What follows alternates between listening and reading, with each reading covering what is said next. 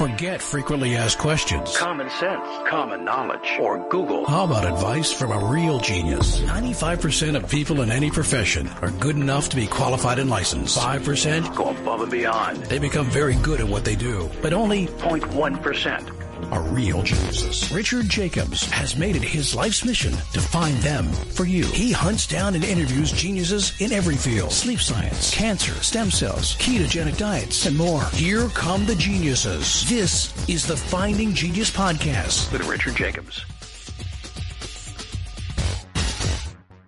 Hello, this is Richard Jacobs with the Finding Genius Podcast. My guest today is James Rickards. Uh, he's an American lawyer economist, investment banker, speaker, media commentator, and author on matters of finance and precious metals. Uh, he's the author of multiple books. We have uh, Currency Wars, The Making of the Next Global Crisis, and published in 2011. We have The Death of Money, The Coming Collapse of International Monetary System, 2014. The Big Drop, How to Grow Your Wealth During the Coming Collapse, 2015. The New Case for Gold, 2016. The Road to Ruin, The Global Elite's Secret Plan for the Next Financial Crisis, 2016. Aftermath, Seven Secrets of Wealth Preservation in the Coming Chaos 2019, and his newest book, which has come out, uh, I believe January 12th, 2021, just came out, uh, The New Great Depression, Winners and Losers in a Post-Pandemic World. I want to welcome him today. He's got uh, extensive background. He's held senior positions at Citibank, Long-Term Capital Management, and Caxton Associates. Uh, he's been general counsel for the hedge fund Long-Term Capital Management, which a lot of people have heard of. Uh, he successfully negotiated uh, the U.S. $3.6 billion rescue of the firm via the U.S. Federal Reserve in 1998. Uh, Rickards has worked on Wall Street for 35 years, and later he became a senior managing director at Tangent Capital pa- Partners LLC, a merchant bank based in New York City. Also senior managing director for market intelligence at Omnis Incorporated. So very extensive background, and I want to welcome him. We're going to talk about his new book, again, which is called The New Great Depression, Winners and Losers in a Post-Pandemic World just came out January 2021. Jim, so thank you for coming. How you doing? I'm fine. It's great to be with you. Yeah, so I'd like to focus on your most recent book, uh, The New Great Depression, if it's okay with you, and, and ask you a few questions about it. That'll be great. Looking forward to it. You know, we're getting close to a year into the, you know, the coronavirus situation. How has your perception of the whole, uh, you know, the whole virus and everyone's response to it, like, evolved over time from when it started till now? Well, certainly the conditions have evolved in the sense that we're now in the thick of a second wave, uh, worse than the first wave. Uh, and that's something I anticipated in my book. I started writing the book last um, April and May into June. Uh, obviously, we were in the middle of a very bad lockdown at the time. March, April, May was economically and also from a pandemic point of view the the worst part of it. Uh, you know, of course, up until then, and then we had a little bit of a diminution in cases over the summer, some reopenings, although then at least in the United States, the economy got slammed with the riots. So it was, if you were a small and medium sized enterprise or you were a bar or a restaurant or a nail salon or a boutique retailer, uh, and you were locked down in March, April, May, and you say, well, at least we can reopen in the summer. And then along came these riots in a lot of cities and burnings and doors, you know, mm-hmm. windows boarded up, et cetera. And then by October, the caseload started to explode again. So right now, the cases are higher and the fatalities are higher and the disease is spreading faster than it was last spring. So uh, on the one hand, uh, it's, it's pretty, uh, uh you know, it's horrific and daunting to see that happening. On the other hand, I did talk about it in my book because I said uh, I looked at three. I, I, looked at all the major pandemics of the 20th century, and then in other contexts, went, we went all the way back to the uh, Black uh, Death of the uh, of the 14th century. But in three of the four prior pandemics, there had been a second wave, which was worse than the first wave. That was the Spanish flu of 1918, uh, the Asian flu of 1958, uh, the Hong Kong flu of 1968, 69. Um, and then there was a, uh, uh, a swine flu in, uh, I believe, 2009. And in three of the four, there was a second wave. So it, you didn't need a, uh, a degree in immunology to say that we might expect a second wave that'll be worse. And that's exactly what's happened. So on the one hand, uh, we did anticipate it and see it coming. On the other hand, it is a little, uh, uh, disturbing to actually have it going on because, and obviously it's tragic for all the victims. Well, I look at the uh, total death rate though in the United States for uh, 2020 versus previous years, and it's really not changed very much. You know, population grew a little bit, it grew a little bit, but it doesn't really seem significantly higher. But um, well, the question is why. I mean, so uh, right. yeah, if people are dying of COVID and they're under quarantine, probably traffic accidents are going to go down. Uh, but that's because no one's on the road. I mean, not no one, that's an overstatement. But the point is, you know, if you die of COVID, you're not going to die of pneumonia. If you're under quarantine, you're not going to die in a car accident because you're not going anywhere. So, uh, but if you look at data specific to COVID, of course, that speaks for itself about, you know, at this point, you know, looking at U.S. fatalities, they're quite high. Global fatalities over 1.8 million, closing in on 1.9 million. Uh, so, but you know, in the U.S., the suicide rate has tripled. Uh, the murder rates and subsidies have doubled we're actually killing more people with the lockdown than we're saving. So, uh, you know, the, the distribution of specific causes of death maybe is moving around a little bit, but there's no question about the impact of the, the pandemic. Well, so what do you think the effect of uh, these trillions in stimulus are going to be? You know, the people not being able to work in certain types of industry. Um, everything seems to be, I guess, for the moment okay, but I can't imagine that inflation won't happen massively because of all the stimulus and uh, bankruptcies will rise, et cetera? What, like, what do you see as ahead? Well, there is no stimulus. Now, what, what's going on? Uh, there's massive money printing and massive deficit spending. So if you go all the way back to 2008, at the beginning of the global financial crisis of 08, 09, the Federal Reserve balance sheet was about $800 billion. Today, it's about $7.5 trillion. So the Fed has printed almost $7 trillion of new money since 2008. But of that, uh, almost $4 trillion has been printed in the last year. So they are printing money. Uh, the U.S. has a baseline deficit. When I say uh, deficit, meaning if, if, if, there was no special uh, programs or anything related to COVID, our deficit would be about a trillion dollars a year for fiscal 2020 and fiscal 2021. But Congress added $3 trillion on top of that uh, last spring with various relief programs, payroll protection plan, and uh, aid to hospitals, and and uh, uh increased unemployment benefits, extended unemployment benefits, et cetera. And then just in the past week, they've added another almost one trillion dollars, over nine hundred billion dollars. And then once the um, uh, Biden administration gets up and running, I would expect by you know, sooner than later, February, March, let's say there'll be a, another at least $1 trillion, perhaps more of deficit spending. So you add it all up, you've got $2 trillion of baseline budget deficits and uh, $5 trillion or more, perhaps $6 trillion of additional programs specific to COVID. Leave, leave, aside all the details of who gets what and why and what the politics of it are. Those are just the, the numbers. So what you've got is, you know, since uh, this time last year, four trillion dollars of new money, uh, new money printing, uh, and we're going to have upwards of uh, seven trillion dollars of deficit spending. So they are printing money and they are spending money uh, that they don't have, but none of it is producing stimulus. In your book, though, it seems like you're talking about uh, deflation instead of inflation.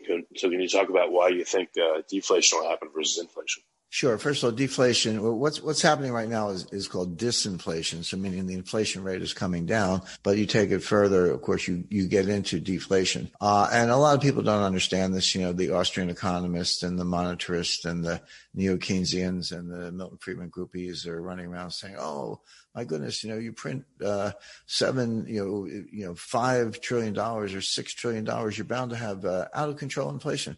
That's not true. Uh, it's not analytically true and it's not factually true. This has been going on for 12 years. Where's the inflation? There's no inflation. You know, it's been uh, about 1.5%. Okay, it's not zero. The Fed's target for inflation is 2%. They can't even get there. They've touched 2% uh, one or two times very briefly for a month or, or so over the last 12 years, but basically uh, that they can't hit their 2% inflation target. Actual inflation is about 1.5%. It's been going down. Uh, so that shows empirically that printing, as I say, uh, five trillion dollars of, of, new money, or uh, sorry, four trillion in the past year, does not produce inflation. Now, the, no one understands it. Well, very few people understand it. The reason is that money printing does not cause inflation. What causes inflation is something called the velocity of money, meaning the turnover of money. So, just a very simple way to explain it. Let's say I go out to dinner and I tip the waitress, you know, a dollar, you know, whatever. I, I tip the waitress and she takes a taxi home and tips the taxi driver. And the taxi driver takes the tip money and puts gas in his car.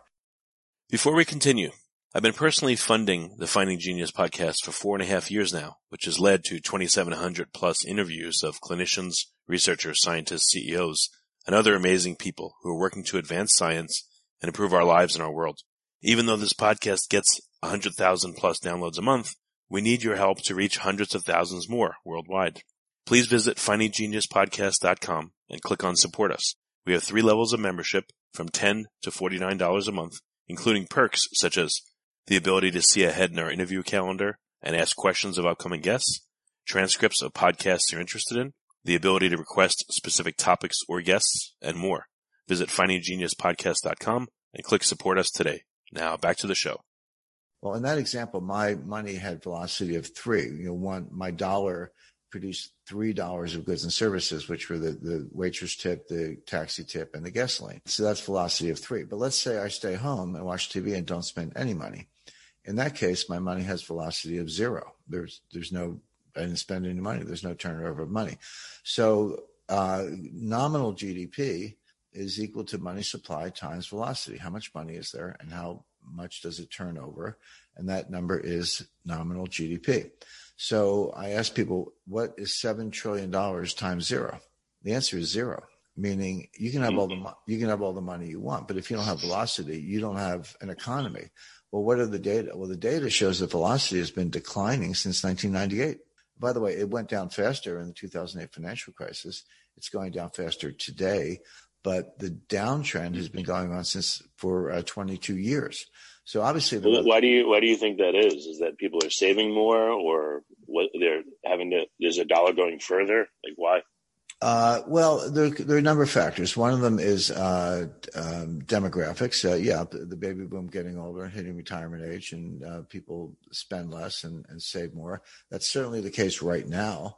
You look at the uh, we're in a liquidity trap. You look at the uh, savings rate in the immediate aftermath of the pandemic. It hit twenty, uh, sorry, thirty three percent in April. It was still seventeen percent in May and it was still in double digits in June and July. Now, just for a baseline, the normal savings rate in the United States, it runs between kind of five and eight percent, but eight percent is considered high. But we're seeing savings rates, as I say, in, in the 20s and at the peak 33 percent.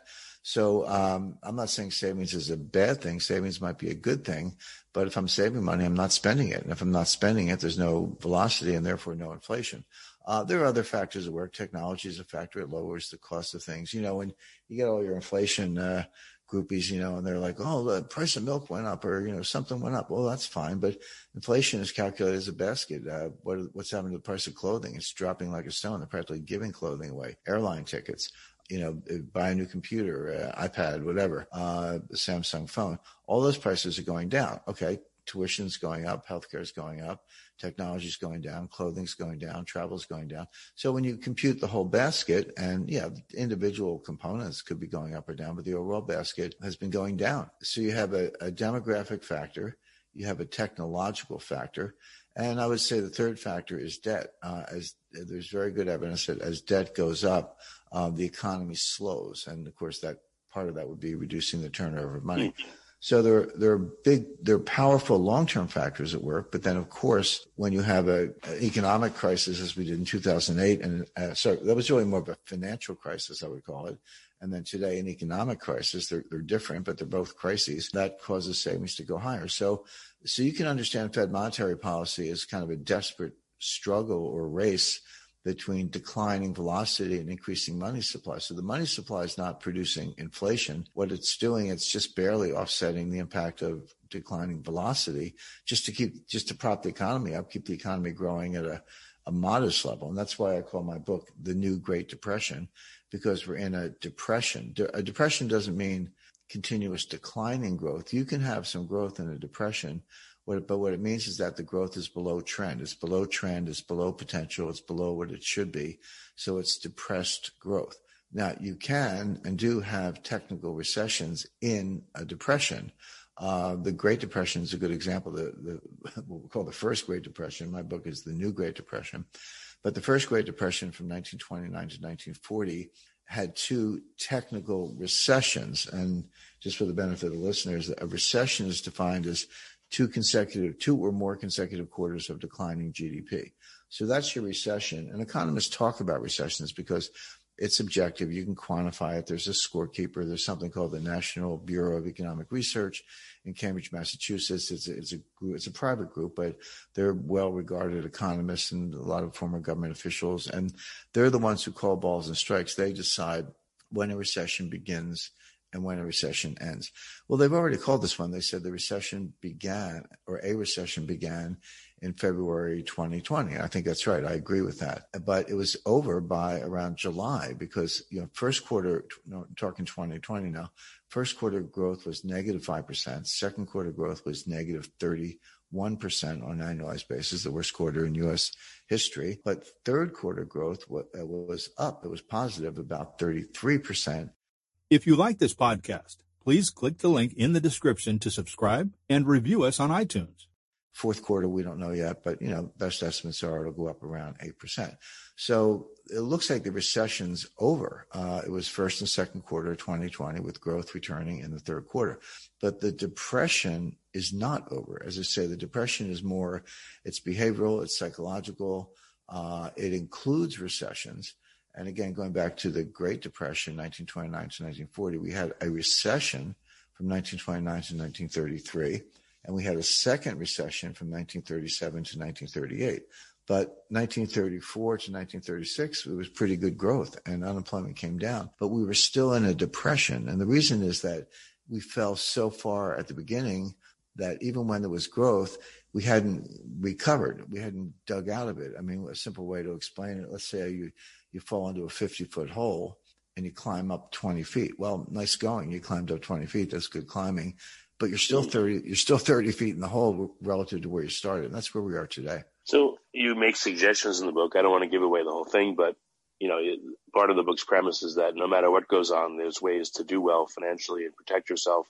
Right. Can you give uh, at least a few hints or a few ideas on what some of those ways are? No, I'd be happy to. And there's a lot of detail in the book in chapter six and the conclusion. And, you know, I'd like the readers to, to uh, have a close look at that. But just to kind of give an historical example of that, and then I'll turn to your question, Richard, about the, uh, specific things you can do today. Um, a lot of listeners will be familiar with the, uh, the Weimar Republic German hyperinflation of the early 1920s. That's that's a familiar story, and a lot of people are again well acquainted with it. Well, in that hyperinflation in 1922, there was an individual named Hugo Stinnes, who's German, uh, and what he did, he saw it coming.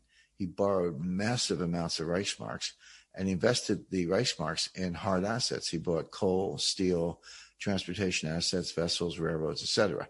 Then he waited. Then the hyperinflation came he paid back the debt. I could say pennies on the dollar, but really, you know, a hundredth of a penny on the dollar. I mean, the currency was basically worthless. So he paid back his debts with, you know, worthless money, which cost him nothing in real terms. And he kept the assets and he became the richest man in Germany. And his nickname in German, I, don't speak German, but it's uh, the Inflationskönig, which means the inflation king. So there's an example, again, the worst hyperinflation in the history of developed economies but there's an individual who saw it coming, did the right thing, and ended up as the richest man in Germany. So I make the point that even in difficult economic times, and that's certainly where we are today, there are things you can do to, at a minimum, preserve wealth and better yet, actually make money and, and prosper. Uh, a couple uh, specific points. Um, I recommend a 10% allocation to gold, just 10%. That's plenty. Uh, a lot of people, you know, they want to put words in your mouth. They say, oh, Jim Rickards says sell everything and buy gold. I've never said that. I don't think that's a good idea. But 10% of your investable assets in gold is a good idea. I also recommend a large cash allocation, maybe as much as 30%. And people say, well, why would I want to have cash? You know, there's no yield. Well, uh, yeah, that, the yield is very low. That's true. But if you have deflation, which I anticipate, the real value of money goes up because the cost of living goes down. So uh, cash could actually be your best performing asset in a deflationary environment. In other words, if you had $100,000 uh, and you got almost no yield on it, but prices went down 2%, the value of your cash would go up 2% because your, again, your cost of living went down. You get more for your money. So that's a very valuable asset in its own right. Beyond that, cash has huge embedded optionality. And what I mean by that is um, when you have cash, you can be the person who pivots into an asset class when we get better visibility. Now, the problem right now, if you go out and put all your money in the stock market or private equity or venture capital or hedge fund or a lot of other investments, and it turns out that that was a bad choice. We learn more and say, in six months or eight months of, gee, I really shouldn't be in that uh, particular hedge fund. You can't get your money out, at least not very easily. At a minimum, you have to cross the bid offer spread and pay some commissions and, and spreads. Or worse yet, you could be locked in for three to five years say in a private equity fund. I mean, Henry Kravis is a good, a good guy, but he's not going to give you your money back, you know, if you invest in a KKR fund. So having some cash, not all of it, but again, I recommend around 30%, um, means that you're, you're not stuck in anything. It doesn't cost you anything to get out of cash and you can pivot, and enter different asset classes when we learn more. Um, I also recommend 10 year treasury notes. And people say, well, why would you be in 10 year treasury notes? Interest rates are at all time lows. They have nowhere to go but up. And just a little bit of bond math for the benefit of the listener, if you know, it's kind of counterintuitive for a lot of people, but interest rates and bond prices move inversely. So as interest rates come down, bond prices go up. And as interest rates go up, bond prices go down. So a lot of people, including some pretty smart people, uh, Jeff Gundlach, um, Bill Gross, um, Dan Ivascyn at uh, PIMCO, and some others have said, well, interest rates can't get any lower. They're at all-time lows. They have no nowhere to go but up. So get out of bonds, short the bond market. It's a bubble, etc. One by one, they're getting carried out feet first. They're wrong about that. And and why are they wrong? The answer is that uh, it's true that nominal rates are low, but real rates are still high well, what's the difference? Well, uh, the real rate is just take the nominal rate. That's the rate you see on the screen or here on TV or somebody says, you know, 10 okay, gotcha. And, you know, so, and subtract inflation, and that gives you the real rate. So nominal rates are low, but real rates are still high, and they're going to have to come down uh, if you do want any stimulus. And so, as rates go down, that's a, a big capital gain for 10-year Treasury notes. So uh, you mentioned deflation a few times. Uh, you mentioned why you, you think there's, you know, printing money doesn't really lead to inflation. But why would there be a deflationary period coming, or are we in it? Uh, you know, again, well, what would well, cause this? It, both. We're we're in it, and it's going to get worse. And the reason is uh, higher savings rates. We already talked about that. But you know, if I, you know, like for example, right now today the stock market's going up, and why is that? I mean, we've got you know uh, riots on Capitol Hill and disputed election. You know, there's all kinds of you know bad things going on, um, and the economy is going back into lockdown, and the death rate is going up, et cetera. So why would the stock market be going up? Well, there are a number of reasons, but one of the reasons is that with the incoming Biden administration, people expect that you're going to have these big deficit spending programs. And again, they call it stimulus. I say it's not stimulus. It is deficit spending, but it's not stimulus. I, I and, and I can explain why. But other people, the market uh, believe that it is stimulus. So they're saying, well, all this, everyone's going to get a $2,000 check and uh, they're going to do infrastructure and they're going to do this and spend all this money and that's going to be inflationary. And, and the answer is uh, no. People will get the $2,000 checks. That's true, but they're saving it. And that's the point. If you pay down debt, that's the economic equivalent of savings. Or if you just stick the money in the bank, that is savings. But neither one of them are consumption. Paying down debt or putting your money in the bank or investing in the stock market or anything else, that's not consumption. That doesn't drive consumer prices up. That's not inflationary. And it may even be a good thing individually, but in the aggregate, 70% of the US economy is consumption. So what happens if people get paychecks or special bailout money or higher unemployment benefits or anything else and they don't spend it? That's where the deflation comes in. Now, for example, if you lost your job, you know, you get any income at all, you're not going to spend it. You're not going to take your friends out to dinner. You're going to save it. And even if you didn't lose your job, you're saying, well, you know, maybe I will. You know, maybe my neighbor lost his job or my spouse lost her job, as the case may be. So you save it not because you're unemployed, but because you worry that you might be or your company might fail. By the way, the name for that is called, is called a, a precautionary savings. You you save out of precaution for something that something bad that might happen, even if it hasn't happened. Well, again, individually, those can be smart choices. But in the aggregate, if everyone in the economy saves and doesn't spend, you're in what's called a liquidity trap. And so that, uh, and that is deflationary because that velocity is dropping. So you said also that people don't understand deflation. What's to understand about it that's, that's really important? What, what, what will happen if we continue to deepen into uh, deflation? Well, we haven't had sustained deflation since the 1930s. So you'd have to be kind of 95 years old or older to have a living memory or living experience of deflation. So, you know, everyone knows the textbook definition. It's, uh, you know, consumer prices uh, index goes down. Um, and so you can understand it in theory, but no one's lived through it. Uh, again, unless you're 95 years old. So we don't really have a working knowledge, working familiarity with deflation. But why is it bad? Well, a couple of reasons. Number one, What's going on in deflation? Well, prices are going down, but it means, as I mentioned earlier, the real value of money is going up. Well, the real value of debt is going up also. If I borrow a million dollars from you, I owe you a million dollars. Now, it's interesting whether you know, in inflation, it might be worth less. I would be rooting for that and say, well, I, I only have to pay Richard, you know, $900,000 in real value because uh, the million dollars is worth less. But in deflation, the opposite is true. The million dollars I owe you might be worth uh, 1.1 million uh, in real terms because the price of everything went down. So deflation crushes debtors. And this has happened. It happened in the 1930s, but also happened in the 1870s and the 1880s when we went through a period of deflation and farmers had mortgages on their loans or borrowed money to raise their crops and they couldn't pay it back because the, the price of the commodities they were selling went down, but the value of the loan did not go down. Uh, so the real value of the loan went up and people went bankrupt. So that's the first thing, which is uh, it hurts debtors.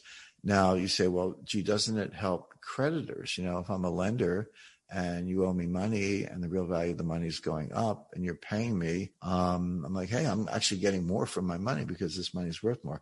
Well, that's true right up until the point when the debtor goes bankrupt. Then all, and that's what happens. There's like, I can't pay this. They file for bankruptcy or walk away. So all of a sudden the loss shifts from the debtor who files for bankruptcy and walks away to the creditor it's like, oh, I was getting paid in dollars that are worth more. Oh, gee, now I'm not getting paid at all because the debt's in default. And then the banks fail. So that's how an economic crisis and a deflationary crisis turns into a financial crisis because even though the creditor initially uh, thinks he's better off because because they're getting paid back in dollars that are worth more, at the end of the day, they're worse off because the debtor defaults. So then it spreads through the banking system. And, and it just, you have to get inflation in order to break the back of deflation. If you don't, you're just going to have massive defaults, bankruptcies, unemployment, and a, and a worse depression. So the question is, how do you get inflation? Well, the central banks don't know how to do it. They've been trying for 13 years.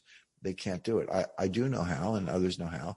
And I explain it in the conclusion of the book. And the point I make is that, you know, I hope some central banker reads my book and says, aha, here's, here's how to do it. I'm not counting on that, but I'm, I am counting on the large number of everyday readers to read it. And what I say to them is, even if the central banks and governments don't do this, you can, you personally can, you know, take this recommendation and benefit enormously from the, um, we're going to start with deflation, but it has to end up as inflation. The inflation's coming, but not yet. And that's the key. Uh, if you bet on inflation right now, you're going to lose money because you're going to get whacked by the deflation. But when the deflation gets worse, eventually, not right away, but eventually, central banks are going to have to figure out how to cause inflation if they don't want a financial collapse. And there's only one way to do it. And I talk about it in the book. So once they re- and basically raise the dollar price of gold. So that's the reason to own gold. Why, why, uh, even if the central banks are slow to realize it, you don't have to be slow. You can buy your gold today and, and have the benefit of it. So what's the timetable for the continuation of the deflation and then the subsequent inflation? What do you think it'll be? Well, it's hard to say. It could it could play out over years. I don't think it's going to play out. I don't think we're I don't think we're going to have inflation in six months or a year, maybe maybe two years. This is that's why I call it the new Great Depression. This is going to get worse, maybe a lot worse before it gets better. But what are you waiting for? In other words, I, I, hear people say, well, okay, Jim, I hear you. I even agree with you, but we're going to have deflation first. So I'm going to wait to buy my gold or my inflation hedges until it actually hits. There are two problems with that. I can tell you what's going to happen, but the timing is difficult. You can't t- say exactly when. So it might hit before you made the adjustment if you're not nimble enough, number one. Number two, uh, when gold starts to take off, and it, it's I mean, it has doubled in the last five years. It's gone from round numbers about $1,000 an ounce to $2,000 an ounce since 2015. So it has doubled in the last five years and it went up significantly in 2020 and I expect it will go up again in 2021. So gold's on the move. But people who say, well, you know, I'm going to wait till the inflation actually shows up and then I'm going to go buy gold, you might not be able to find it. Uh, you might actually find that, you know, you don't have a dealer, you call a dealer, they're back ordered or they, they're not taking new accounts because they're trying to supply the existing customers. The mints can't get it, the refiners can't get it, you know, et cetera. And so that the gold that you'll, you'll be watching the price soaring on television, but you won't actually be able to get any. So the time to get it is now. And then why not enjoy price increases from a lower level? I mean, if you buy gold at $5,000 an ounce and goes to $6,000 an ounce, well, that's fine. But if you buy it at $2,000 an ounce and goes to $6,000 an ounce, you've just tripled your money. So as I said, what are you waiting for? Do you think at all about cryptocurrencies or do you think they're just going to remain in the background? Uh, Bitcoin has been surging like unbelievably, but you think they'll play any role and should people look at them? That's up to the individual. No, I, I, don't think they'll play any role in the international monetary system. They will all this talk about you know Bitcoin becoming the new global reserve currency is nonsense. Let me be specific about why. I don't like to make statements like that without explaining why. People don't really understand what reserve currencies are. It's basically a country's savings account, you know. So if you're China or South Korea and you sell more abroad than you buy and you have a trade surplus, you get it usually in dollars, not exclusively, but usually in dollars. Well, you have to do something with the dollars, and they do. But a lot of people think, well, you know, we'll say, well, China has 1.4 trillion dollars in its reserve position, which is true. But it's not as if they have, you know, pallets of hundred dollar bills stacked up in the basement of the People's Bank of China. They don't. You actually go out and buy securities. So when you say people have when you say people have dollars in the reserve position, what what they actually mean is that they have dollar denominated securities in the reserve position. In the case of China, those securities are treasury bills, notes, and bonds. So they're not piles of dollars, they're securities denominated in dollars. And that's what it takes to be a global reserve currency. If I want euros in my reserve position, I'll go buy some German government bonds. If I want dollars in my reserve position, I'll go buy some 10 year treasury notes. Well, where's the Bitcoin bond market? It doesn't exist. There's no bond market. You can buy Bitcoin. Mm. I could buy some Bitcoin today, but there's no securities. There's no yield. There's no bond market.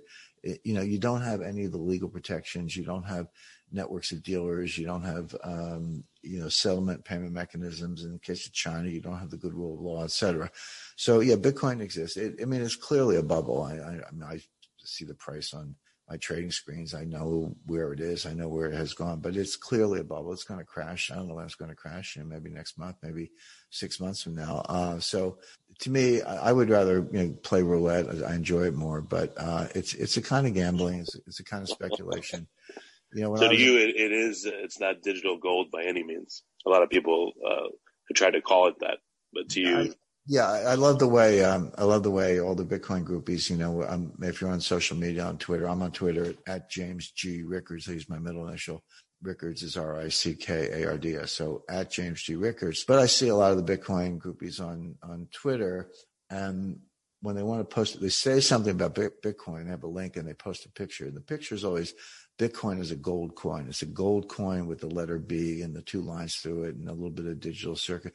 I said, well, that's interesting. Why are you presenting Bitcoin as a gold coin? It's not a coin. It's not physical. It's, it's, it's digital, but it, it just psychologically, it's interesting that the Bitcoin fans think they have to show you a gold coin to make you think that Bitcoin's some kind of gold. Well, if you want a gold coin, go buy an American Gold Eagle, a one ounce eagle, or you know one quarter ounce eagle, or buy American Silver Eagle, uh, buy a Krugerrand Maple Leaf. Those are real gold coins or silver coins, as the case may be. So uh, it shows a kind of gold envy on the part of Bitcoin holders. And you're right; they propagate this whole thing as digital gold. No, it's they're digital dig- digits. You know, so when I was in high school, there was a popular dance. Um, or junior high school, I guess, it was a popular song at, at the dances I think it was Dion and the Belmonts, but the song was called Shout. And the refrain was shout, shout, knock yourself out. Well, if you want Bitcoin, knock yourself out. I mean, go, go buy it. But I, to me, it's a, a bubble and a joke and has no future. Well, fair enough. You know, as you were talking earlier, I thought of, uh, you know, the value of debt and buying a house. So I guess under normal inflationary conditions, or at least a little bit of inflation, you know, you buy a house or you buy a car and the dollars that you use to pay back that debt over time, it, it, the paying back of the debt should get easier as the prices of everything goes up and your mortgage payment or your car payment, let's say, stays static for a number of years. Is there a name for that phenomena or is that really an important part of owning an asset? Well, uh, that happens in inflation. That's exactly what happens in inflation. I mean, I, you know, I, I borrowed money in 1980 at 13%. It was a more, I bought a condo and it was a mortgage on my first condo and I borrowed money at 13%. And my mother cried because her first mortgage was like 2%. She's like, Oh my goodness, I can't believe you're paying 13%. I said, Mom, I am paying 13%, but inflation was 15%. Uh, and I was paying mortgage interest so at the time it was tax deductible and the tax rates were 50%, five zero. So by the time you took into account inflation, that made my, my real rate negative two and a 50% tax benefit on the 13%. So that was another um, six and a half percent off. My real rate was negative eight, about you know, approximately negative eight percent. That's a low real rate. Uh, so yeah, when there's, when you have inflation, that's an enormous benefit for debtors, people with mortgages or car loans or any other kind of loan, because the value of the debt's going down because the value of the dollar is going down. But deflation is the opposite. It actually makes the real value of the debt go up. So whether you want to be a borrower or not, whether you want to be leveraged or not, depends on your view of inflation versus deflation. And that's really the warning, or at least something to think about. Um, this mentality like, oh, I'll borrow a lot of money and buy a house and the house will go up and the mortgage will go down because the value of the dollar is going down because of inflation. Well, if there is inflation, that, that, that can be true. That's how things work. But uh, there is no inflation right now. In fact, deflation is the greater danger. So if you have a 1980s or 1990s, or for that matter, even early 2000s mindset where uh, values go up and inflation's strong and the debt goes down, then fine but I don't um, see that. I think, as I say, that deflation, at least in the short run, is the greater danger. In terms of the housing market, it seems to be incredibly strong, at least in states that haven't locked down as much. And demographics are changing, well, changing the way that people are moving. What do you see for the housing market over the next year or two in response to deflation and then inflation? Well, it really depends on the market. You know, I hate to use cliches, but as they say in real estate, it's all about location, location, location. But what's going on right now is a uh, an amplified, more dramatic version of that. And what I mean by that, so right now there is a major exodus going on from a number of American cities, and and I'm talking big numbers. So, what are the cities where people are leaving? Um, the answer is Los Angeles, San Francisco, Portland, Seattle. New York, Chicago, Philadelphia, Baltimore, and a few other cities. People are just getting out. Just to be specific, uh, in New York, for example, uh, well, it's true anywhere. When you move, one of the things you do is you file a notice with the post office, a mail forwarding notice. You say, "Hey, I'm, I'm moving. Here's my address. If any mail comes to me, send it to this new address." And the post office will do that. Well, those are public records. We know we know what those numbers are, and through October, and again, this is just October, so I imagine the number is significantly higher today. But through last October, 300,000 of those notices have been filed in the first uh, 10 months of 2020. Well, that's per household. So if you assume on average three people per household. I mean, some households will be larger, some will be smaller, some will be individuals. But if you just take a three person average, times 300,000, that's almost a million people leaving New York City. As I say, the number's gone up since October. That's the last time I saw the data. Well, the population in New York is about 8 million. Uh, so you have a million people, 12% of the population leaving New York telling the government that they're leaving with these with these notices and similar things are going on in, in a lot of other cities so and that's also destroying the wealth generating potential of those cities i mean a city is the greatest wealth creation machine in the history of civilization. That's what civilization means. It means people live in cities. And so, you know, the talent comes in and it, it could be, you know, financial talent or artistic talent or writers, philosophers, bankers, lawyers, engineers, uh, you know, and then uh, and don't even have to be a professional. Just everyday people tend to be a little smarter and they, crunch into each other and ideas are flying around and you've got museums and performing arts and culture. That's what a city is. And there's enormous creativity and wealth generation that comes out of it. That's being destroyed when you say, by the way, say a million people are leaving. Well, who who's leaving in particular? Well, almost by definition, the people who leave are the people with the most money and the most talent because they have the greatest ability to leave. You know, they have a second home or they have the money to buy a second home, uh, or they're buying a house in the suburbs. And, uh, the, you know, New York, I mean, Broadway's closed, the museums are closed. If you were a talented person, why would you want to be in New York? And of course, who's left behind? Well, again, sadly, the people with the least talent, the least flexibility, and the least money. So we're destroying the cities. Now, where are these people going? They're going to Miami. Miami's booming right now. Nashville is the fastest growing major city in the United States. Phoenix, Scottsdale, Boise, Idaho, uh, Austin, Texas, and elsewhere. So you can't just say real estate. You have to say, well, you know, I wouldn't want to buy real estate in New York right now, but you might very well want to buy real estate in Austin or Miami because they're booming. So you have to understand the dynamic I just described uh, and pick your spots. Uh, and obviously, you know, the financing and pricing, all those things matter a lot. But uh, but the trend is that some cities are collapsing and others are booming. And if you want to invest in real estate, obviously pick the ones that are booming. Yeah, that makes sense. In terms of the, uh, you know, I know it was even harder to predict, but what do you think is going to happen with COVID over 2021? You think that uh, you know governments are just going to ignore WHO, et cetera, and just go into more lockdowns and keep destroying the economy, or do you think that uh, you know, the effect of maybe less federal tax receipts from 2020 because people couldn't work as much is going to kick in or like what factors this year are going to be super important? Well, I, I think I agree with, with all those factors. I think that, um, I mean, the, there's some things we know and some things we don't know. So what we know is that it's getting worse right now. I understand the vaccines are out there and there have been some logistical problems with the vaccine. The general that the White House put in charge of vaccine distribution was a genius. I mean, the guy got it done. Uh, he actually, a lot of people were complaining because their Christmas cards were arriving late. Well, that's because they took over the U.S. Postal Service to ship the vaccine, which was good. That was, I think, a good decision. And they did a lot else besides. Uh, and these vaccines are delicate. They, in many cases, they have to be frozen. They're kept like 100 below zero. Uh, they have a very short shelf life. So when you unfreeze them and get ready to use them, they're only, you got a few days uh, in, in which to inject people. If you don't, it's like milk going sour, I mean, it, it loses um, uh, its its effectiveness, and, and you have to throw it away. So they got the vaccine produced and they got it out there, but the actual administration of the injections at the hospital or clinic level has been very uneven. Some places are doing okay, and, and abroad, Israel has done a good job. United Arab Emirates have done a good job. The U.S. it varies, but New York has done a terrible job they've only been able to kind of administer 30% of what they had planned to. And they're actually at the point where they're throwing out some of the vaccine, if you can believe it, because they were not able to, to use it in time. So the vaccine rollout is slow, but the infection rate and the fatality rate are skyrocketing. The disease is growing faster. People are dying faster than they can get the vaccines out there. So right now we're losing the race.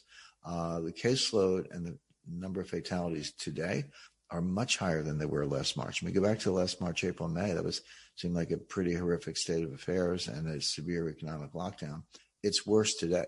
Now, the vaccine is not a silver bullet. I mean, it's good that we have it. Nice job getting it done, and let's hope it works. Although I think we should bear in mind it's still a little bit experimental because they skipped a lot of stages in the normal testing process. Now, I don't quibble with that. I think you you had to do that to get something out there but it's not as if they know everything there is to know about the vaccine and some reason to think that they're well they're, we're, we're seeing some side effects now there are always side effects of vaccines and i'm not saying that's a reason to discontinue the program but people should understand that it's still kind of experimental even as it's being rolled out but anyway let's hope it's very effective but as I say, right now the the uh, the administration of the vaccines is slow, and the virus is winning, and it's worse than it was last spring. Now, where do we go from here? And here there are a couple of things we, we don't know. Well, the, well, there is a new strain of the virus called strain or variant, you know, same thing. Uh, it first emerged, as far as we know, in South Africa and southern England. So what most people have been suffering through so far is called the Italian strain, which was a mutation that arose in Italy from the original Wuhan strain. It definitely came from Wuhan. That's from the, the laboratory there, the Wuhan Institute of Virology. So we know that, but some of it went east to and hit Seattle early on, and you saw those nursing home deaths, but some of it went west to Milan, Italy for Fashion Week, and that's when the Italian outbreak exploded. And then that variant came to New York, and that's why New York was originally far worse than Seattle and, and, Los Angeles because it was a different strain. It was actually more contagious. You can you can blame the policymakers and try to draw a distinction between you know Andrew Cuomo and Gavin Newsom, but the fact is, uh, and Cuomo made one blunder after another. So I'm not defending Cuomo, but he did, he was dealing with a worse strain of the virus. Now we have a new strain. This is called South African or England. It's spreading around the world as it always does. lockdowns don't work. And this is further evidence that lockdowns don't work. It is more contagious. That means from one given infected person, more additional people will be infected. So far, it doesn't appear to be more fatal in, in, percentage terms. So fatalities divided by cases doesn't seem higher, but the absolute number of fatalities is higher, meaning if you have more infections, you're going to have more fatalities. Even if the rate is the same, fine, but that's not the absolute number. The absolute number is going up because the cases are going up. Now, the big question, the $64 trillion question, if you want to put it that way, does the vaccine work against the new strain? Because we have reason to believe it does work against what I call the Italian strain. But does this vaccine work against this new English strain? Some say yes, some say it's too early to tell. I think I lean to the latter view that it, hopefully it does, but it's too early to tell. Even if it does, let's just say that the vaccine works fine against this English strain, leaving aside the logistical problems with getting the vaccine out there. Who's to say there won't be another mutation? Uh, viruses are highly unusual things. I mean, when I say things, scientists don't even agree if a virus is alive or not. Uh, it's kind of academic, but start there. We don't even know if the things are alive, but they're very good at replicating themselves. A virus invades a healthy cell, takes over the cell's machinery, replicates itself. The cell explodes, and all of a sudden you got thousands of virus, viruses, and they're doing the same thing over and over, and it grows exponentially and hops from one person to another. That's how a virus works. Well, it mutates all the time. And that's not unusual. And some of the mutations are fairly harmless. They're they involve uh, chemical pairs in parts of the genome that just don't affect, don't have anything to do with the ability of the virus to replicate. But some of them could, and some of them do. So if you, and there's a name for this, it's called um, mutation uh, escape or um, infection escape. But basically, the idea is that the virus tries to mutate in such a way that it gets around whatever the whatever antibodies people have, whatever vaccines you have. They they come up with a new form where those antibodies and vaccines don't work. Now, it doesn't happen all the time. It doesn't happen automatically, but it can happen. And if it does, then we could be looking, we're in a worse second wave. We could be looking at a third wave where the vaccine doesn't work, depending on these new mutations. So it's too soon to declare victory. We're not out of this. And of course, we're talking medicine right now, but or epidemiology and virology, but all this impacts the economy in ways that uh, we've been talking about in the ways that I describe in my book. So, uh, anyway, uh, this is the first book and the only book so far that, that mm-hmm. tackles the pandemic and the economy. Some doctors have written some books on COVID. I'm sure there'll be more. Uh, economists, interestingly, don't write a lot of books. They write textbooks because you can make a lot of money and there are a few authors who do. Paul Krugman and Barry Eichengreen write some, you know, they've written a number of books. Most economists prefer to write papers, academic papers, because they don't want to go out on a limb. Things change all the time. You write a paper, you turn out to be wrong. Well, just go write another paper. Books are different. They have a shelf life and they have to be robust. You got to pick it up three years from now and say, yeah, this guy got this stuff right. So this is the first book that deals with the pandemic and the economy. It doesn't just tell you where we've been. That's important because it sheds some light on that. So I think it's helpful to people. It tells you where we're going, where we're going to be in 2020 and, and 2021, sorry, 2021 and 2022. And uh, despite a lot of bad news on the pandemic and the depression, it has positive and hopefully helpful recommendations on how you can invest and allocate assets and get through this. So uh, I'm really, uh, mm. really glad to come on the show, Richard, and glad we had the chance to talk about it. Yeah, and just uh, for listeners, uh, please restate the name of the book and you know where can they get it. Yeah, the book is called The New Great Depression, uh, and you can get it on Amazon, Barnes and Noble. Uh, the official release date is uh, Tuesday, January 12th, so it'll be in uh, bookstores on January 12th, but it's available for pre-order right now on Amazon and Barnes and Noble. Excellent, Jim. Thank you for coming on the podcast. I really appreciate it. Thank you, Richard. If you like this podcast please click the link in the description to subscribe and review us on iTunes. You've been listening to the Finding Genius podcast with Richard Jacobs. If you like what you hear, be sure to review and subscribe to the Finding Genius podcast on iTunes or wherever you listen to podcasts. And want to be smarter than everybody else? Become a premium member at findinggeniuspodcast.com. This podcast is for information only. No advice of any kind is being given. Any action you take or don't take as a result of listening is your sole responsibility. Consult professionals when advice is needed.